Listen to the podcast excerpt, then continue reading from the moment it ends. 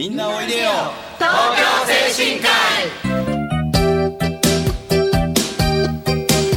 この番組はハートフルたなしフローラたなしを運営する社会福祉法人東京精神科医のスタッフが西東京市の高齢者支援活動をいろんな方面からご紹介してまいります。一般の方にはあまり知られていない介護の現場地域とのつながりそして東京精神科医独自の取り組みなどのお話を中心に分かりやすくお送りしてまいります。本日進行役を務めますのは毎日の仕事終わりで家での晩酌が楽しみな事業本部介護主任の金子と。えーこの間のラグビーのワールドカップで3勝そして昨日7人制のラグビーでリオ五輪を決めて、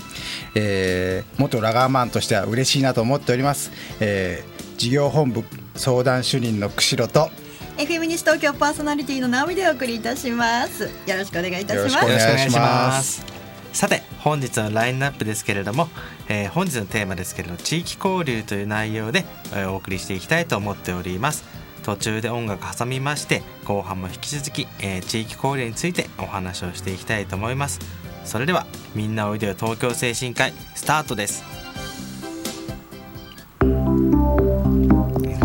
改めましてこんにちは、えー事業本部介護主任の金子です。えー事業本部相談主任の釧路です。釧路さんがラガーマンだと聞いてちょっと驚いておりますそうですか。FM 西東京ので。でも確かに体型はラガーマンね。もともとねやってたっていう。そうですね。まああのやってる時はもうちょっと筋肉あったんですけど 今脂肪に変わっちゃったみたいですいませんさあ今日はね、はい。どんなお話？はい、はい、えー今回はですね、えーまあ、先ほど言いましたけど地域交流ということで、はい。えー私たち東京精神科医がねどういったことで地域の皆さんと関わっているのかそういったお話ができればいいと思っております。そうですね、はい、地域交流。そうですね。直美さんはその、はい。こういったような施設が、えー地域交流っていうとどういうことをしているようなイメージがあります、うん。あのこの東京精神科医の番組にね携わることになって、はい。い、ろいろやってるんだなっていうのを改めていろいろ聞かせていただいてきたんですけれども、はいはい。こうお祭りをやってるとか、はい。そういうのを今までずっと知らなかったので、ええーそうなんだっていうね驚きはありましたね。なるほど。えそうですよね、まあやってそうやってやっぱりこう関わらないと知らないっていう方は結構いらっしゃるんで、はいまあ以前の放送でもまあ出てきたこともありますけれども、まあ、改めてどういったことをやってるかっていうのを紹介できればと思いますね。はい、まあ実際今お話がありましたけどね、まあ、お祭りですけれど、うちの施設、えー結構昔から、えー10年ぐらい前ですかね、えー、と精神科医祭りっていう形ではなかったんですけれども、はい。最初はあのフローラだけでやってたんですけれどそれだんだん、えー、と規模がちょっと大きくなっていきまして、まあ、合同でやるようになって、まあ、そこから最初は本当花火大会とも別だったんですけどそれも一緒にくっつけちまえみたいなそうですね。話になって、ね。どんどんどんどんね大きくなっていきまして。ある意味ではねもう向田町のあの一つの、あの一大イベントみたいな感じでね そうあの位置づけられてるんじゃないかなって思ってるんですけどね。最初は市民の皆さんが参加したりというのはなかったんですか？そうですね。最初はそうですね。ボランティアはあったのかもしれないですけれども、はい。ここまでの人数は多分参加してないんじゃないですかね。今本当に花火を楽しみにね8月の終わりですか、うん。精神科医祭り楽しみにしてらっしゃる向こう大町の市民の方も多いんじゃないですかね。実際まああの来ていただく方も地域の方ですけども、はい。その手伝っていただいている方もねボーイスカウトとか、ね。ガールスカウトとか、うん。あとまあ地域のそういった団体なんかとこう協力しながらやってますからね。本当に地域ぐるみでいろいろとやらせていただいてるって感じですよね。うん。利用者さんの家族も皆さん来やすいですよねそうするとね。そうですね。そうですね。雰囲気的にはもうそういうもうなんだろうみんなが一体となってるような感じですかね。なるほど。うん。さあそして、えー先月のね放送でいろいろお話を伺いました、市民介護研修会というもの,、ものもそうですね。市民に向けたものですよね。そうですよね。はい。まあぱりこう実際介護に携わっている人ですとか、まあ、これからそういうことがちょっとあるから学びたいとかこういったような仕事に興味があるとかそういったような人たちがね、まあ本当に老若男女。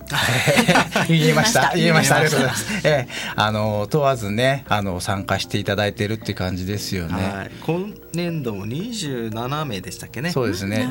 まあ先月多分鈴木さん岡本さんね、あの両名がこの番組でですね一生懸命宣伝してくれたおかげもあって。そうですね。ただまあラジオを聞いて参加したっていう人はちょっと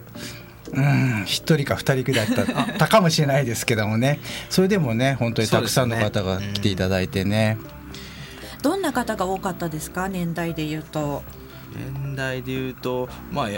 若い方はそんなにあれですかね。やっぱりそのご利用さんのね、まあ、50代60代、ね、家族ぐらいの方、ね、とかですかね。多かったですかね、まあ、実際僕もその研修の中の一コマを、はい、まあ、施設見学がメインでしたけども、やらせていただきましたけどもね。やっぱりなかなかこう普段そういったような施設に入っていろんなところを見るってことがない方とかはものすごくこうああこういうことがあるんだこういうのもあるんだとかあのいろいろ知っていただけて本当にまあ、来年も来てまた学びたいっていう方もいらっしゃいましたしすごい良かったかなと、はい、実際に施設見学どんなものをこう見ていただいたり、体験していただいたりしたんですか、ね、まあやはりそのえーと、お部屋なんかも見ていただきましたけど、えー、なかなかちょっとこう普段見ないようなお風呂とかも見ていただいて、はい、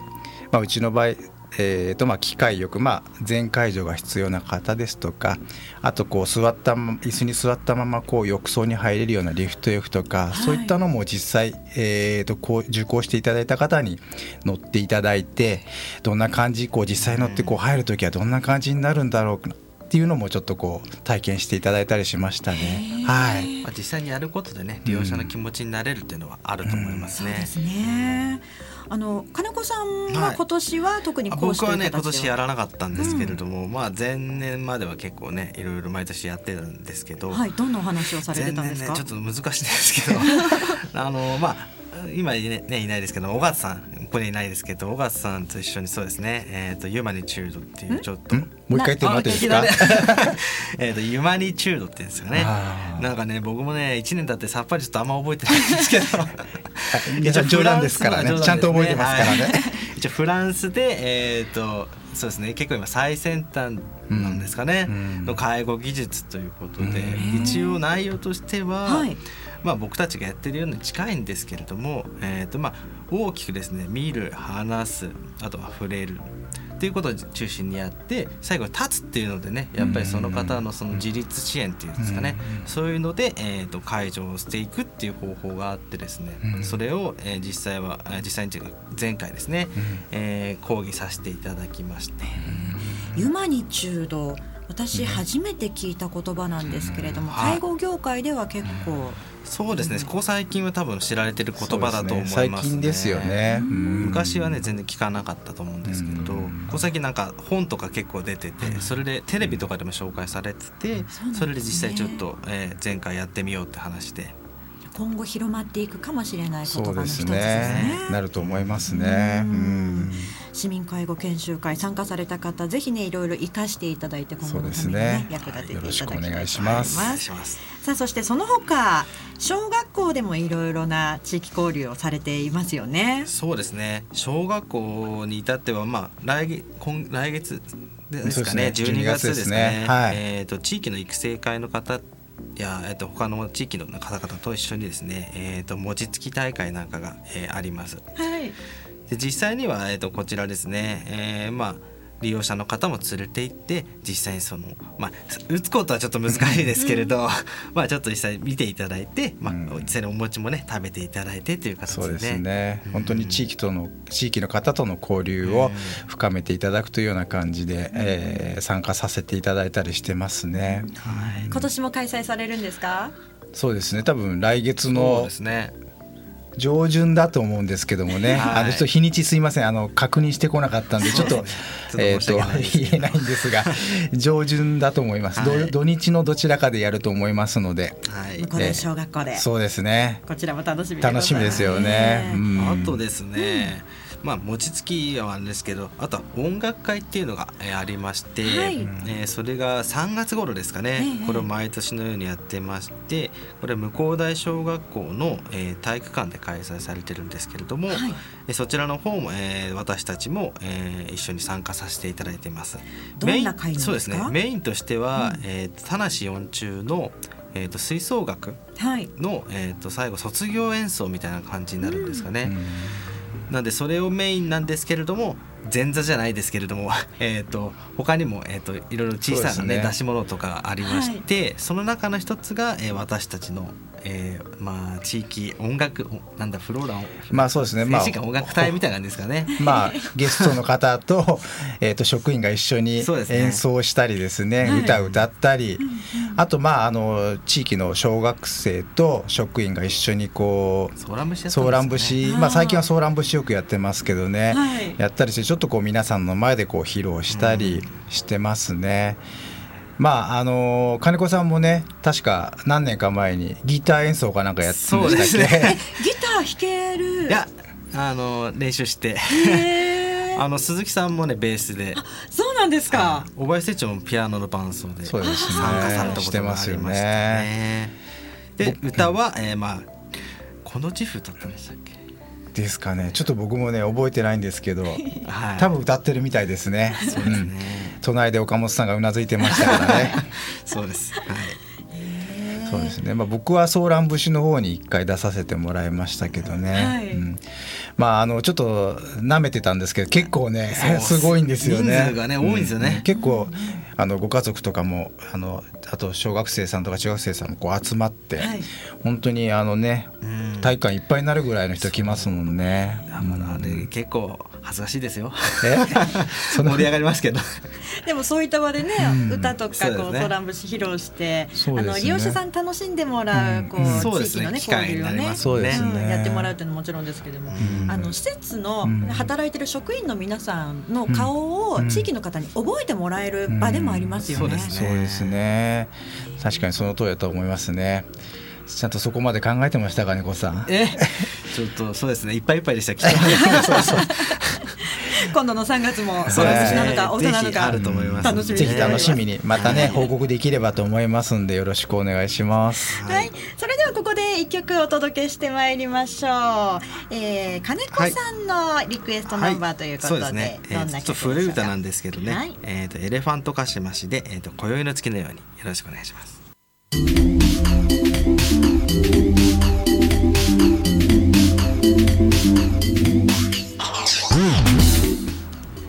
みんなおいでよ東京精神科医。この番組はハートフルたなしフローラたなしを運営する東京精神科医のスタッフが西東京市の高齢者支援活動を多角的にご紹介してまいります。一般にはあまり知られていない介護の現場地域とのつながりそして東京精神科医独自の取り組みなどのお話を中心に分かりやすくお送りしてまいります。本日進行役を務めますのは、えー、事業本部相談主任の釧路と、えー、事業本部介護主任の金子と FM 西東京の直美でお送りしています。よろしくお願いいたします。はい、えー、前半ではですね地域交流ということでお話しさせていろいろなことをお話しさせていただきましたけど後半も引き続きですね、はい、えー、お話をしていきたいと思います。はい、はい、あのー、はい先生役もやってるなんていう話を先ほど聞いたんですけれども。そうですね、これまあ金子さんどうです？先生役、うん、ああそうですね。実は僕はね先生役やってないんですけれども、はい、えーとまあ、職員の中でですね、まあ、ゲストティーチャーっていう形で、えー、地域の小学校ですね、うん、近くだと向大小学校とかですね、うん、えっ、ー、とまあ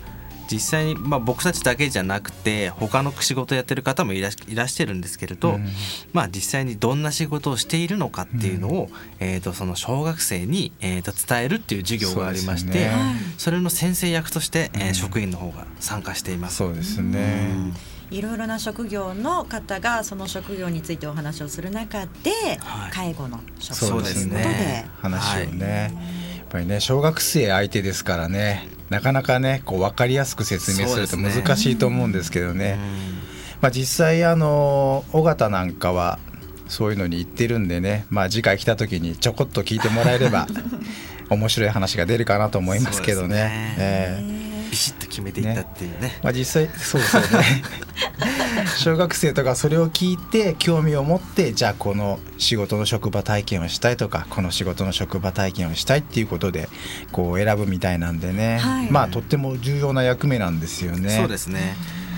だから私たちの仕事をね、うん、まあ実際伝えるのってなかなかね、うん、分かってもらえて難しいと思うんですけれどもね。そうですよね。うんいいところだけじゃなくてきっと大変なところもね、ね、お伝えしなきゃいけないですからね。いけないですからね。そうなんですよ。でもその先生のお話、はい、先生役のお話を聞いて、はい、職場体験に来たいっていう子どもたちや中学生、うん、生徒たちもいらっしゃるわけですよね。ね小学生なんか結構えっ、ー、とそうですねえっ、ー、と結構大人数でですね来ますよね。ね。今年も結構すごかったですよね。一、クラス二クラス分ぐらいですかね、うん、そんなに、はい、いっぺんにいらっしゃるんですか？そうですね。二十二十人ぐらいですか、うん。いっぺんに来て。そうなんですか。だからちょっとこう二手に分かれて、はい、まあ、ハートフルとフローラの方を見てまた終わったらちょっとチェンジしてみたいな感じで、ね、子供たちの表情どうですか？興味津々っていう感じなんですか？そうですかね。まあでも子供たちっていうよりはあのまあ子供はそうですけど結構利用者の方が喜んでくれますね。すね確かにそれはありますね。うん、なかなかなかねやっぱあのまあ小さい子で言っちゃあれですけどまあ小さい子とねちょっとあの触れ合い関わ触れ合いがあんまりないので、ね、やっぱりそういった意味でねすごい喜んでくれますよね。本当にねみんなそういう時はいい笑顔を見せてくれますよね。えー、スタッフの皆さんも嬉しくなりますね。そうですね。ああいう笑顔を見せられるようなちょっとこうねあの、ね、サービスを提供しなきゃいけないなって。まあ職員の方もねそういう小学生たちのあの触れ合い方とか接し方を見てこう勉強させられることっていうのも結構ありますからね。そうなんですね、あの夏休みにもボランティアでなんか来てくださる方がいたりするそうですね。そうですね。はい、えっ、ー、とまあなんだろうあれ地域のボランティア、ね、まあ一応なんか夏ボラで募集して、ね、あの自主的にやりたいっていう方が来てくださるんですけどね。今年も多分去年今年となんか小学生の方が来て、ね。うん、もう結構ね2年目となると結構手慣れたもんで、パッパッパッとこうね。う。もう自分でねもう分かってるんですよね。本当にゲストに対しても本当に何ていうんですか見習わなきゃいけないっていうぐらいこう言葉遣いも丁寧で、はい、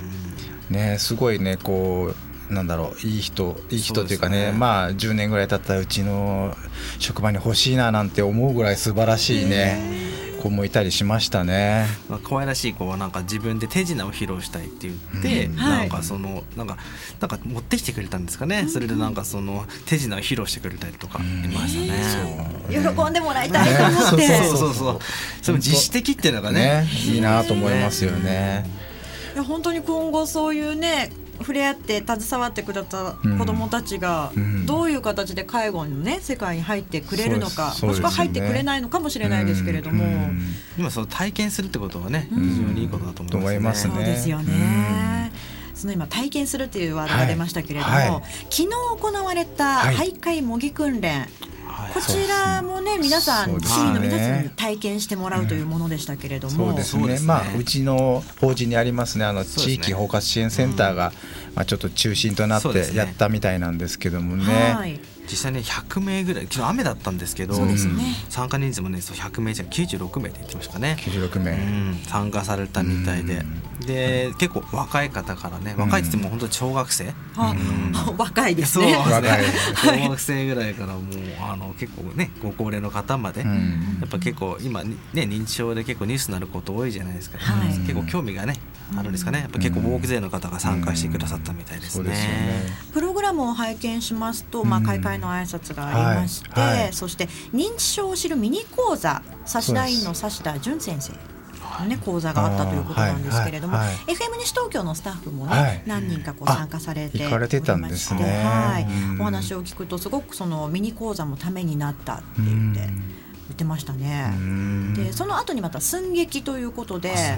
はい、徘徊者への対応が行われたということなんですけれども、これ対応の仕方を間違えるとやはりいけないそうですね、危険なことになってしまう可能性もありますから、ね、本当そうですね。認知症だとね、うん、やっぱそれで対応間違えるとそこからまあね余計不穏になってしまったりとかっていうことはあると思いますんで、まあ、今回のこの徘徊模擬訓練でね対応の仕方をやっていただいたということですごい良かったんじゃないかなと思いますけどね。あの参加された方からいろいろなご意見もいただいているそうですね。はい、すごいなあの感想でねすごいいいのがあったみたいですね。うん、やっぱ訓練することでですね、はい、まあ実際にやっぱその声かけってね言われてもなかなか難しいじゃないですか。わからないです、ね、そうですよね、ね、どういうふうに声かけていいか、うん。うん、まあそういったのを、えーと、知ることができたっていうこと、うん、あとはやっぱりですねまあ、こうご近所付き合いみたいなのがね、まあ、減ってきてる。昔に比べたら。やっぱそういったのが、まあ、この訓練を通して、まあ、意識づけになったんじゃないかと。そうですよね。あとはですね、まあその西今回ね西東京だったんですけれども、まあ、西東京地域っていうことで、まあまあ、いろんな目でねそのご利用者さんじゃないですけど、地域の目で、えーとまあ、守るっていうんですかね、はい、地域で守るって、はい、まあ、そういったところをすごいなんかやっぱり皆さん感じてくれたみたいですね。そうですね、まあ、こういうのをねきっかけにね本当にこういうことがね広がっていってね、ね、地域でねこういろいろとやっていければっていうふうに思いますね。まあその中心的存在に、まあ、うちの法人があるんですかね。そうですね。そうですね。あ、ゴンさんありがとうございます。コメントが。コメントありがとうございます。ね。今回の徘徊模擬訓練、実際にこう、はい、なんていうんですか、あの認知症役の方が2人、二、はい、人ぐらい？そうですね。なんかいたらしいですよね、あとダミーの方もいらっしゃったそうですね。そうですね。まあダミーの方あれですよね。あの、まあ、認知症じゃない方も一緒にいて、まあ、それに間違わないように、まあ、ということで、まあ、ダミーの方も一緒に、えーと、練習に参加して、うん、まあ、訓練をしたということらしいですね。でも確かにこうもし誰かがいなくなってしまった、みんなで探さなきゃって言った時に、みんながおかお顔を分かっていればわか、ね、探しやすいですけれども、ね、そうじゃない可能性もあるわけ、こう洋服の色でこう見分けたりとか、そうね、そうすると間違えてしまう可能性はありますよね。そうですね。そうなった時にこうどうやって謝ればいいのかじゃないですけれども、そういうところも必要になってくるのかもしれないですよね。なるほど、さあそして地域交流といえば。ね、この番組も3年目に突入しております。そうらしいですね本当にね。なんかねさっきもみんなで話しててねもうそんなに経つのかってね、本当に思いますけどね。やっぱこの番組もやっぱりその地域交流の一つということでそうですね。やらせていただいてますけどもね、まあ本当に何でしょう、えー、まあでもねまあ、この西東京の方々に我々の声を発信してる、うん、まあ、たまにねご家族でもねあの、聞きましたとか言われるご家族とかいてねちょっと恥ずかしくなるんですけどね。でもしっかりと情報をお伝えして、うそうですね、ね、少しでもね、と思いますよね、まあ、声も発信するのもそうですけどあとはその、うん、まあ直美さん含めねこのラジオ局の方ともね、うん、こうなんだろう、まあ、これも交流になるのかなって、うん、そうですね。少なくとも私本当にいろいろなことを教えてもらってますから、ねうん、まあ、この場だけで終わっちゃってますけどね。じゃあ今度飲みにあありがとうございます。さあさあ、あの11月11月11月11日が介護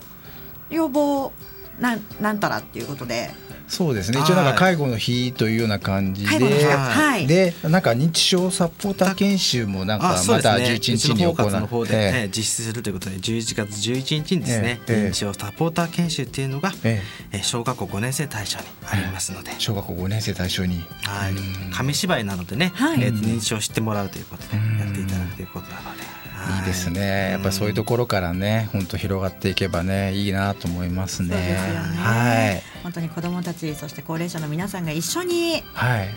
いられる街、はい、それを作るために皆さんにもね、はい、頑張っていただかなければいけないですね。すねはい、頑張ります。はい、皆さんよろしくお願いいたします。さあ、はい、そろそろお時間が近づいてきてしまいました。そうですね、はい、ちょっと名残惜しいですけども、ね、はい。まあ、以上今回はですねあの地域交流ということでお送りさせていただきました。今回も盛りだくさんの内容でお送りさせていただきましたけれども私たち東京精神科医の西東京市での活動を少しでもご理解いただければと思います。今夜7時からの再放送もお聞きください。またこの番組は放送終了後インターネットの、えー、ポッドキャストからも配信しております各サイトから FM 西東京また東京精神科医で検索してみてください、